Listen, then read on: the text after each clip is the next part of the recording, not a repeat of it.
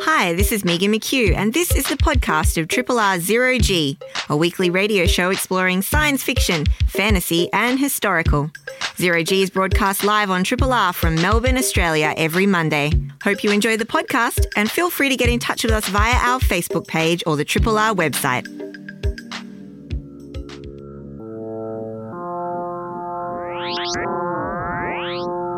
Zero G.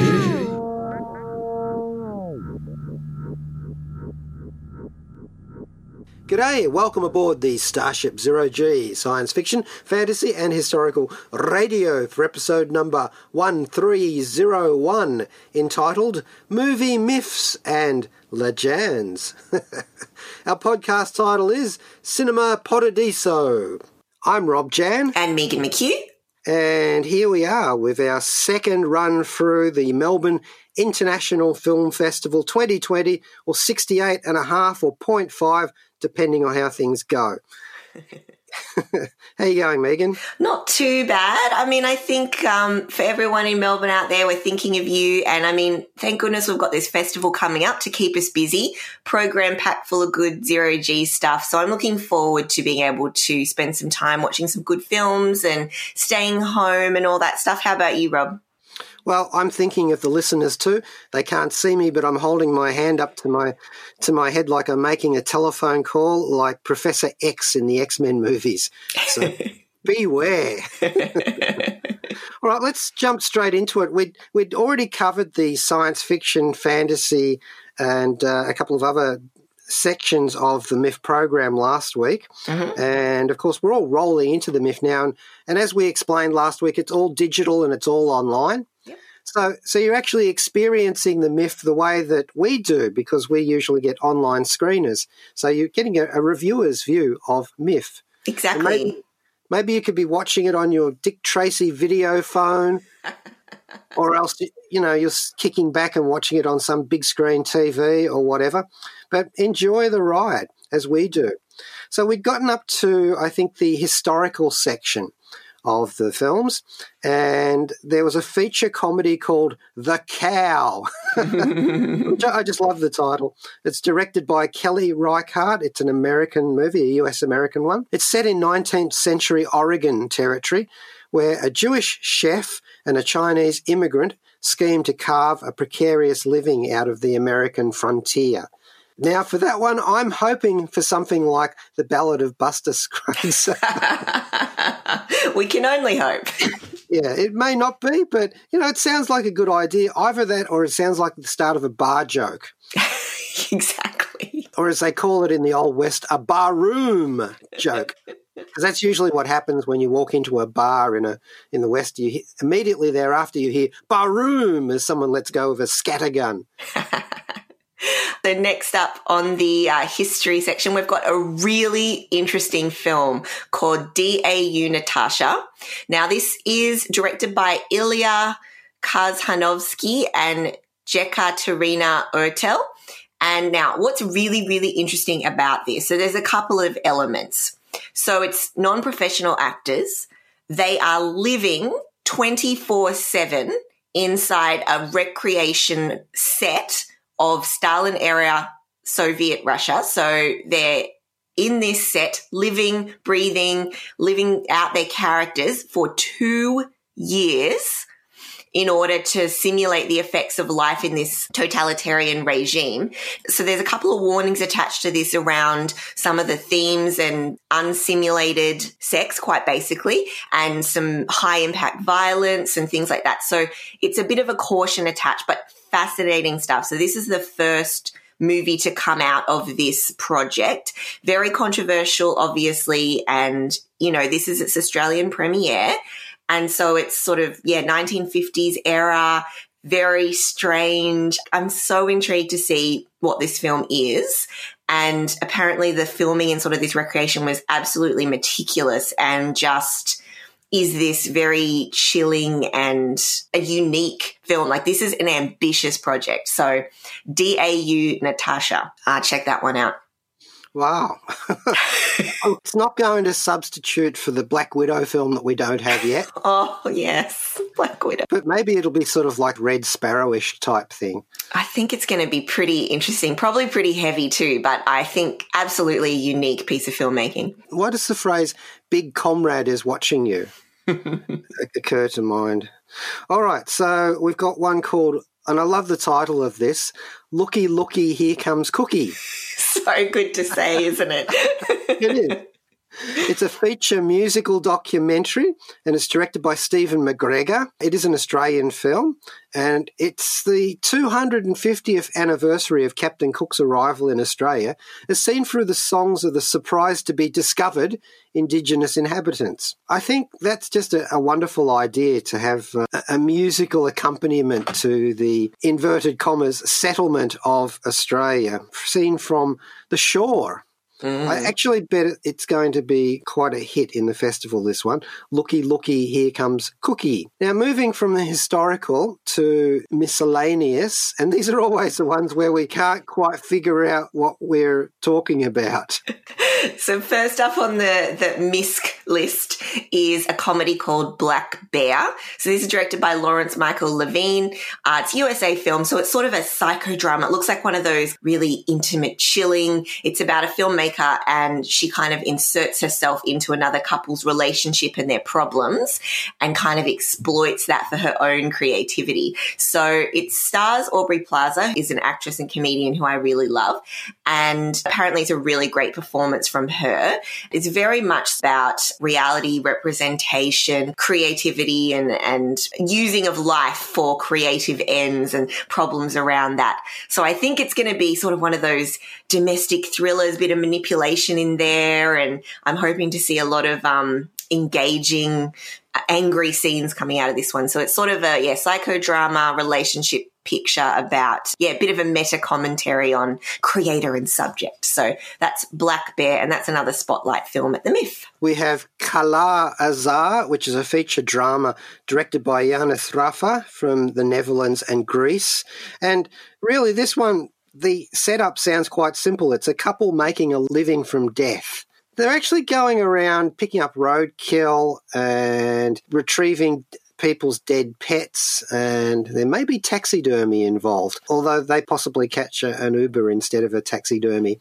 I'm not quite sure about that one, and that's why it's in the miscellaneous section. Kala Azar. Next is Shiva Baby. It's another feature comedy from the US by Emma Seligman. Rob's done the perfect summary here. Death to Shiva sums up the experience of this black comedy. So I think it's in the ilk of, yeah, your black comedies. It's about a young 20 something. She goes back to um, see her family at a, at a Shiva but obviously, you know, a few different things get thrown into the mix, such as exes and lovers and all kinds of secrets. And that all kind of comes out in this awkward, not opportune time, from what I can tell. So that one looks like one of those great awkward comedies, Shiva Baby. And this one, I kind of threw in because it's got costumes in it. Which I'm assuming, unless we're watching movies about Ferengi females in a Star Trek mode, that it, all of the films will have costumes mostly. But it's called T, as in the letter T. It's a short drama directed by Keisha Rae Witherspoon from US America. The T of the title refers to the annual T Ball, which is a costume tribute to the dead conjured up by the medium of t shirts and other wearable art creations. Yeah, so fulfilling our, our costume component for the day, I think. All right, now we're going to have another bit of a tribute to Ennio Morricone, mm-hmm. the late great composer. And I've been wanting to play this one for a while. It's the sound track from the 1970 Don Siegel directed film Two Mules for Sister Sara. And of course, this is another Clint Eastwood vehicle. It's by the City of Prague Philharmonic Orchestra from this great set of CDs called 100 Greatest Western Themes. Now, whether or not they all fit your brief about greatest Western themes, I don't know. But this one I certainly found is right up there. Two Mules for Sister Sara. Hello me little lovelies. This is your old fat auntie Jack on Radio Free Triple R. You're listening to Zero G, and if you don't listen to it closely, I'm going to jump through your speakers and rip your bloody arms off. And I will too, won't I, Robert? Aunty Jack, we know you'll be back. Though you're ten feet tall, you don't scare us at all. You're big, bold, and tough. There we go, riding off into the sunset with Mr. Clint Eastwood and Shirley MacLaine. Hmm. Don Siegel directed film Two Mules for Sister Sara from 1970. And that was, of course, Ennio Morricone strumming away there in the background. Fairly typical Morricone Western score there, because I really like that film. It's a lovely piece of music. and here we are, Rob Jan, Ed Megan McKeough. working through the ah, you call this work? Looking at the Melbourne International Film Festival selection for 2020, reading the genre entrails in classic zero G form as usual. And we've just looked through some of the historical films and some of the miscellaneous ones. And now I want to have a look at a, well, it's not science fiction, but it is partly encompassing that as it is about the world of tomorrow today. And it's a documentary about coded bias. Megan, you should take the lead on this one. Yes, so we took a look at coded bias. So it's a documentary on a topic that I'm very interested in. So it's directed by Shalini Kantayya, else who also wrote the film. We start the film really with a very small issue that was noticed by Joy Buolamwini. And she's a MIT Media Lab researcher and she was working on a project around facial recognition. So just a small project. But then she discovered, because she is indeed a woman of color, so she's a black woman, that the facial recognition software had a lot of trouble recognizing her face. And this led her down a path of discovery and discussion of racial bias and other bias in these algorithms, as well as some of the bigger issues in tech today. So we're talking largely ethics and the problematic side of artificial intelligence, more specifically drilling into things like algorithms, facial recognition and machine learning with a bit of an overall umbrella and a message that I think is one that has been around for a while around needing more diversity in tech because the inherent bias that's built into tech products and services today, very much due to who has a seat at the table. So the facial recognition software, I mean, I don't think this is much of a spoiler, very, very good at recognizing white male faces, less good at women, less good at people of color, and definitely less good at women of color. So very very interesting topics that I think everyone should be aware of some of these issues, especially as we all mostly take part in this kind of tech in some way, shape, or form. And as someone, I work in tech, I think it's something that you have to be very engaged with and aware of. Did mean a lot of this wasn't that new for me, but I think again, it's sort of an awareness raising piece. What was your take on it, Rob? Oh, it's terrifying. We're in real Black Mirror territory here. They're talking about algorithmic harm as a concept. I did like that they formed their own algorithmic justice league. Absolutely. I think that was a really nice message from this. I think there was some good takeaways. I mean, we're not going to obviously spoil it for you, so you can still go and see the film, but there's some hopeful messages and there's some action being taken as well in the film. So it's not just all dire, but it definitely, a lot of this is scary stuff. And yeah, very much about the control that some, a small group of people have over these breakthroughs and people who are making tech and it's come from humans and built by humans. So our bias goes straight into that computer, basically. I do like that they referenced classic science fiction AI right up at the start and then just sort of threw it away, saying this is not what's happening. No, I think it does a nice job of pointing out some of the ways it diverts from some of the classic science fiction tropes we've seen, but also some ways that it, it goes further, like it's kind of beyond that in some different ways. I think as well, it's all sort of very issues that we're sort of facing in the world at the moment. And I think it's good to start more discussion around that. And I think tech is just one layer of all of that as well.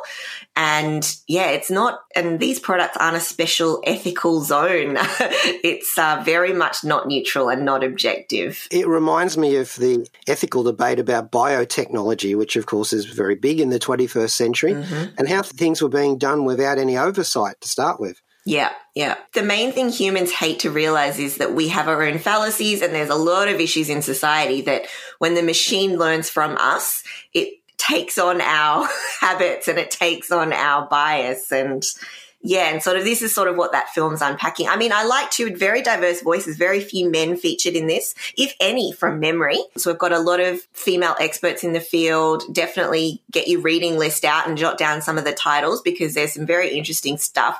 I do actually have a couple of, if you are interested in this documentary and after you watch it, possibly you are interested in learning more, I've got a couple of quick titles, book recommendations for those who might be interested more in discovering this area.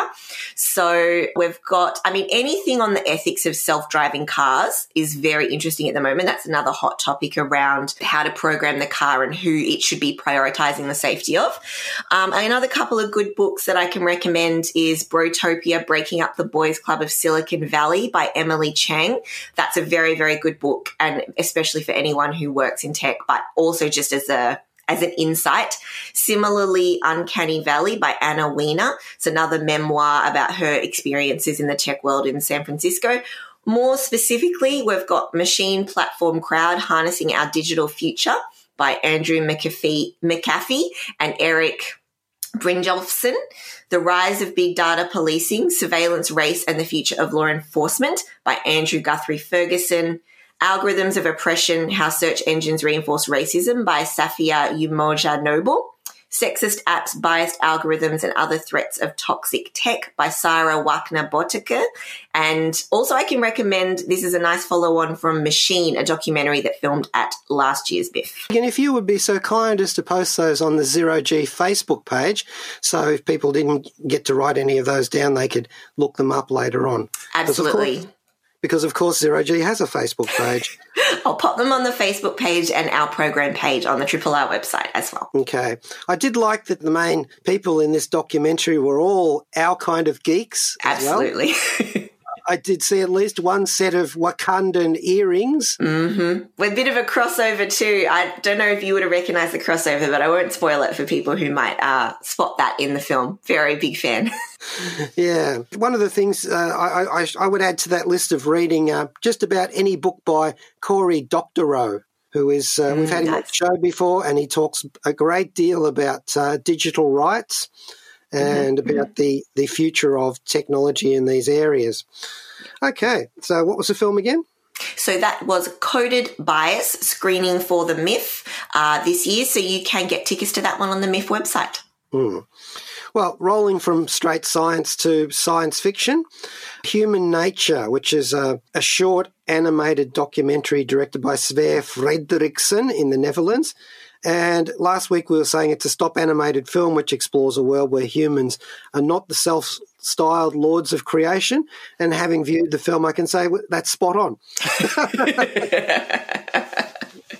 you know, there, there, seems to be a bit of um, a theme running around in some of the myth films about um, uh, how humans go wrong when they anthropomorphize animals and how we take a lot of things for granted.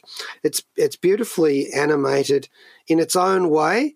Uh, I was saying this about uh, another film that I'll speak about later on, but uh, I very much felt like I, I was watching a film uh, that came from the Netherlands it felt like there was a style there that was particular to there. Hmm. I don't know why, but um, you know, I've run into that before. Human Nature, an animated short, and the other one that we mentioned, a very, very short film, Mother Bunker, animated science fiction directed by George Metaxas, which is an Australian film. Mm-hmm. Uh, stop animated film where a robot army holed up in an underground bunker are entertained by one of their fellow soldiers dressed up as a human. And again, that is exactly what happens. It's it's some lovely animation, mm. and it's so short. You think, oh, that is the one gag of the story, and mm-hmm. There you go. We've given it away. but it's perfectly done, mm. and as a as an introduction to that man's work, you would love to see more a full length film. That if this guy did one, it would be great. But you can see he's probably put his heart and soul into that particular short. And this is one of the things when you get these uh, short compilations at the festival where they do a, a small mini program of of them. Mm. Um, you really get a focus upon upon some uh, cutting edge art that people have put together. And that's why I particularly like this. Plus, it's kind of funny. Yeah. you know, and again, um, AI intelligence and revolting robots. And, and, seriously, after watching Coded Bias and seeing that bit where they talk about um, Microsoft AI that learnt misogyny and racism after being online for a couple of hours, so they had to switch it off. Deep troughs that, of Twitter. Yeah. Yeah, exactly. So I often think that Skynet, that's what will happen. They'll put it in charge of um, comment sorting on the internet, and then it'll just go crazy and go, "You guys don't, you're not worth it." so Mother Bunker, which is actually as good as I, I, thought it would be. I also watched He Can't Live Without Cosmos. Ah, yes, the little space film. Mm, directed by Konstantin Bronzit. And it's a Russian film uh, where a young boy isn't just de- destined to become a cosmonaut. He's literally born one, already wearing a spacesuit. So, you know, we're already in slightly surreal territory, but this is a really good one if you happen to be a space buff or a space hipster, as a, as a Facebook uh, group is named. He's not like other kids. and it's such a cute little story. He coughs inside his little visor and sort of puffs it up, which is something that we all can relate to in Melbourne at the moment with our masks and our spectacles. Absolutely. Um, and his mum tries to dissuade him from becoming a spacer, and he really won't have a bar of it. But it's it's kind of sweet uh, about when she tries to do that, and there's a reason for that, which is so poignant. This is after after all a Russian film, and as we know, some Russian animation can be quite dour. Oh dear! But you know, uh, it's a beautiful little film. He can't live without Cosmos directed by Konstantin Bronzit. The sound, the sound effects are really good as he's walking around in his spacesuit, and I just loved it. Now, one film that we did mention last week, which has actually been uh, withdrawn from the festival, was The Trouble with Being Born, a feature science fiction film directed by Sandra Wollner in Germany. And she's uh, an Austrian um, filmmaker. And this involved um, exploitation of a young female form android. Mm-hmm. And they had a, a, whole bunch of reasons for withdrawing it, which is a, a fight that uh, is there to be unpacked by anyone who's interested in the the dichotomy between trying to do something in the arts that's about a transgressive subject mm-hmm. at the same time while not trying to feed that and in this case it's it's the crime of pedophilia so I, I see how they ran into collision with that. And I haven't viewed the film, so I can't really say either way. But just to let you know that The Trouble with Being Born has been withdrawn from the festival. All right, let's have a, a, track here. And I wanted another Morricone track. No particular reason for playing this apart from the fact that I found it in my collection. Ooh. And I thought, oh, I didn't know I had that.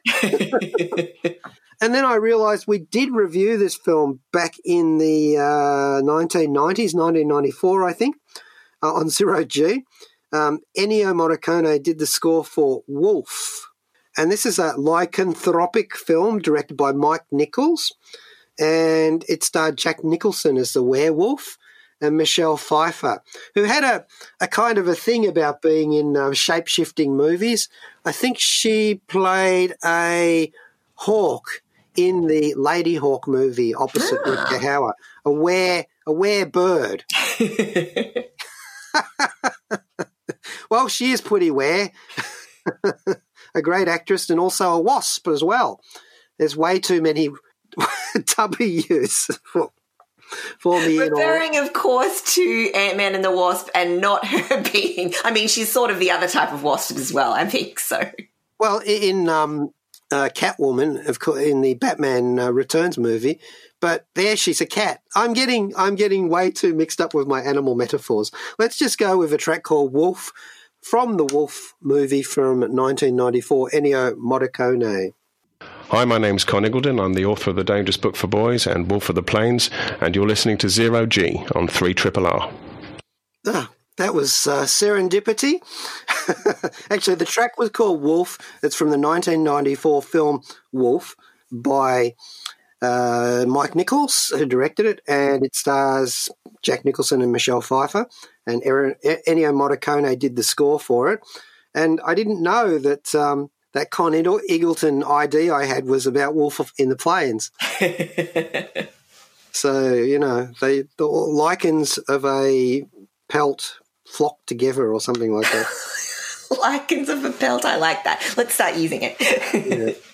Okay, so we, here we are, Rob Jan and Megan McKeough, and we are talking about the MIFF 2020 Melbourne International Film Festival, 68 and a half, which is to mm-hmm. say, to explain their digital online presence. Now, you know, uh, we're quite advanced in the progression of the MIFF at the moment, and if you um, you want to make sure that you check out the digital online tickets and, and get any that you can before they all are sold out. And indeed, if any are sold out that we've talked about today, um, that's the way it happens. yeah, exactly. I, am I'm, I'm really missing the paper guide that we used to get uh, when the uh, the MIFF was in full swing, but you know circumstances uh, prevail, and good on them for continuing on into the present circumstances. All right, so our science fiction film that I watched at the at the MIFF Atlantis mm. feature science fiction film directed by Valentin Vasyanovich. It's a Ukrainian science fiction film. And Valentin did uh, another film called Black Level and Crepuscule. I really like that title, Crepuscule. I think and it's crepuscule, but I like your there, pronunciation. There are many words that I will do like that that I've never heard pronounced. I don't, you know, you can spit it out to crepuscular, yeah, you know, I always used to think that terpsichore was pronounced terpsichore and not um, terpsichore or something like that. You know, I have all sorts of problems with these things. Anyway, it's a soldier suffering from PTSD. He befriends a young volunteer hoping to restore peaceful energy to a war torn society. Now, it is set in 2025. And apologies for writing down the wrong year last week when I gave a heads up on it. And the Ukraine has survived its conflict with Russia, and the cost has been enormous to the country. Now, this is one of those films where you know that all they did when they filmed ruined buildings and wastelands is actually just went outside.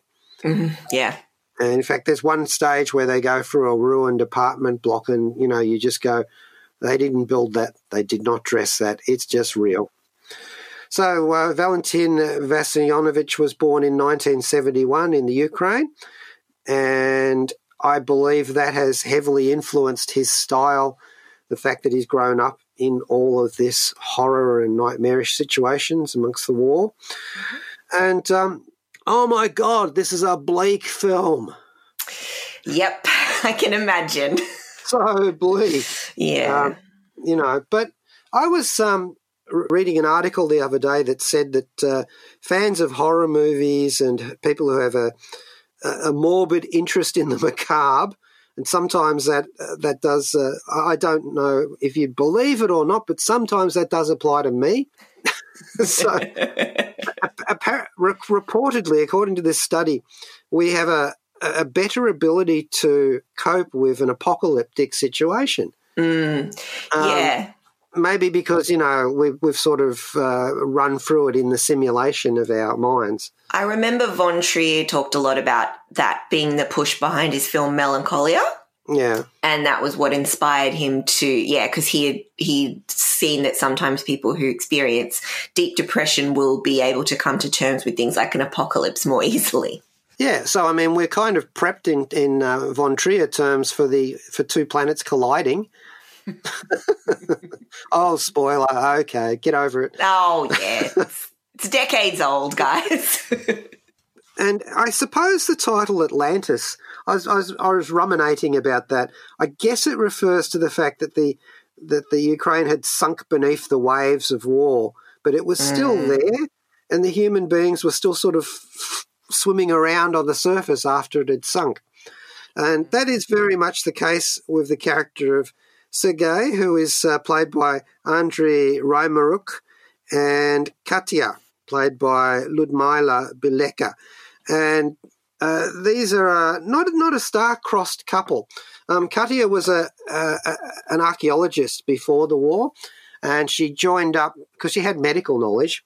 Um, she joined up as a, par- a, a, a paramedic, and um, um, Sergei has his own little uh, horrible backstory from the war. Mm. Um, Katia is now working as um, as a let me say a forensic coroner's assistant, Mhm. um, retrieving bodies from the battlefield from war graves, from especially from suspected war crimes, Mhm. um, and uh, this is where she meets um, Sergei, who is got two jobs at least initially. He works in one of the surviving steel plants, which is this um, ex-Soviet era monolithic construct that he can see from the roof of his apartment block Mm. because he's, he just he just walks to work or something every day.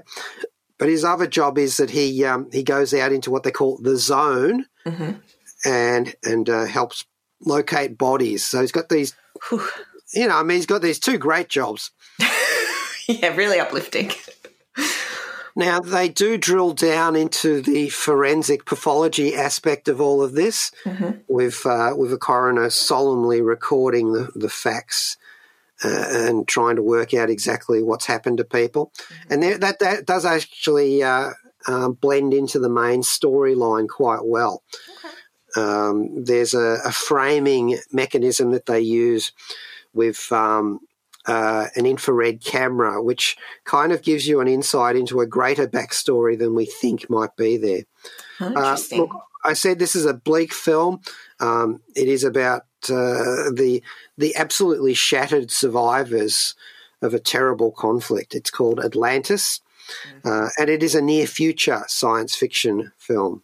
All right, so we're uh, running out of time for Zero G almost today. I can see we're going to bang into uh, the wall of Kronos and the temporal flux as we accelerate into the future.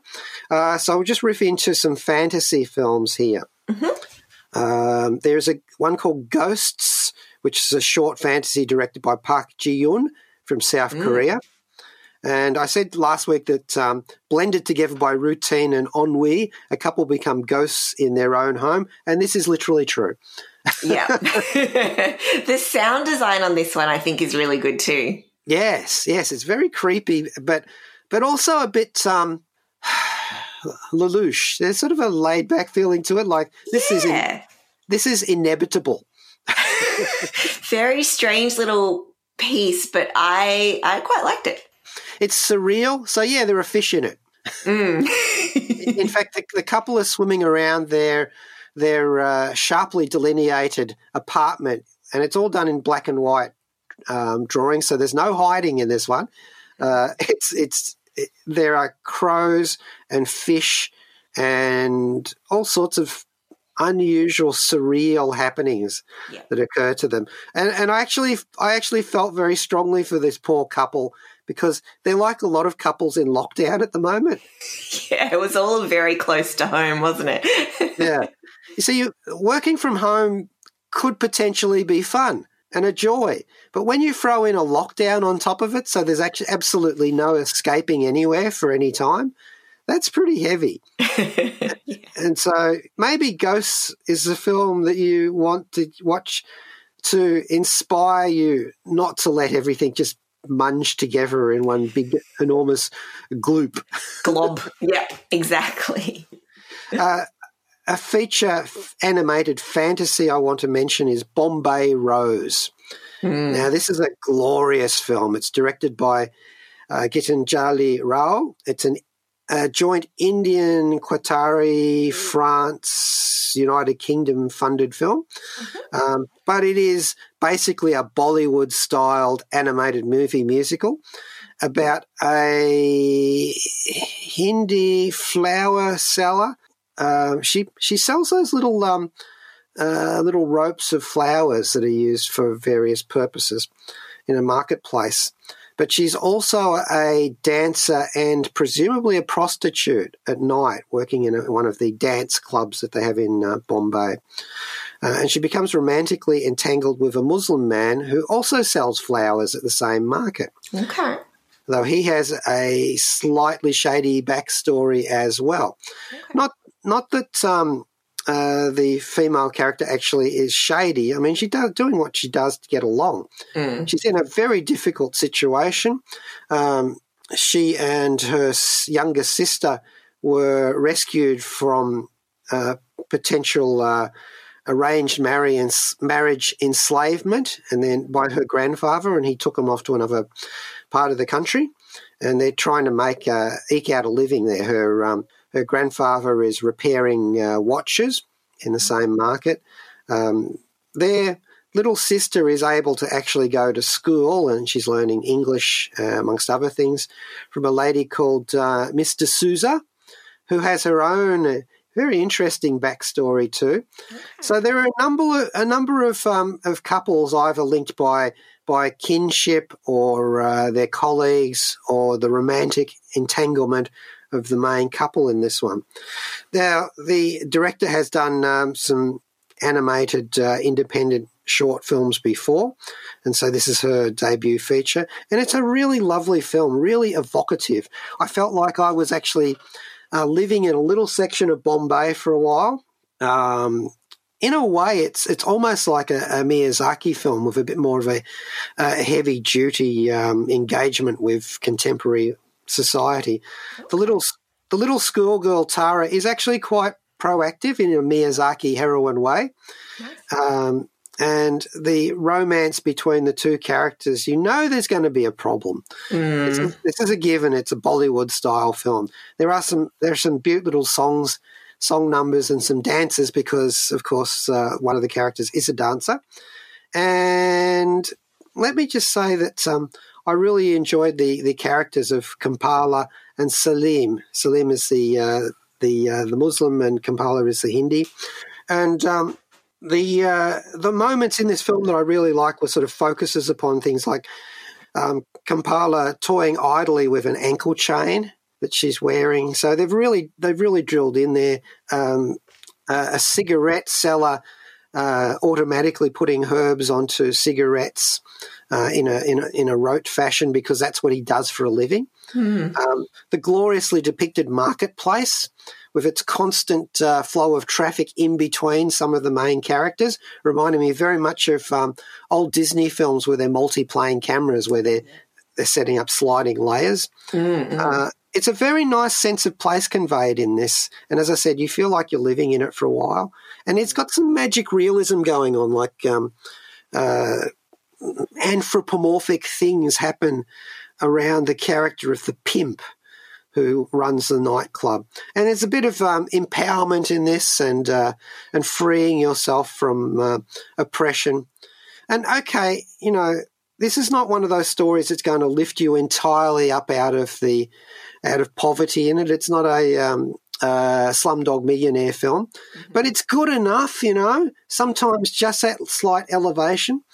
So I'm just telling you that so that you won't go, oh, it sounds very bleak. Because it's not. The colours are spectacular and subtle in some cases, but, amazing. but also, you know, um, they are done in a, a, sort of a brushed fashion and often in a soft pedaled way. So, or soft petaled because uh, roses do feature in Bombay Rose, as the title goes.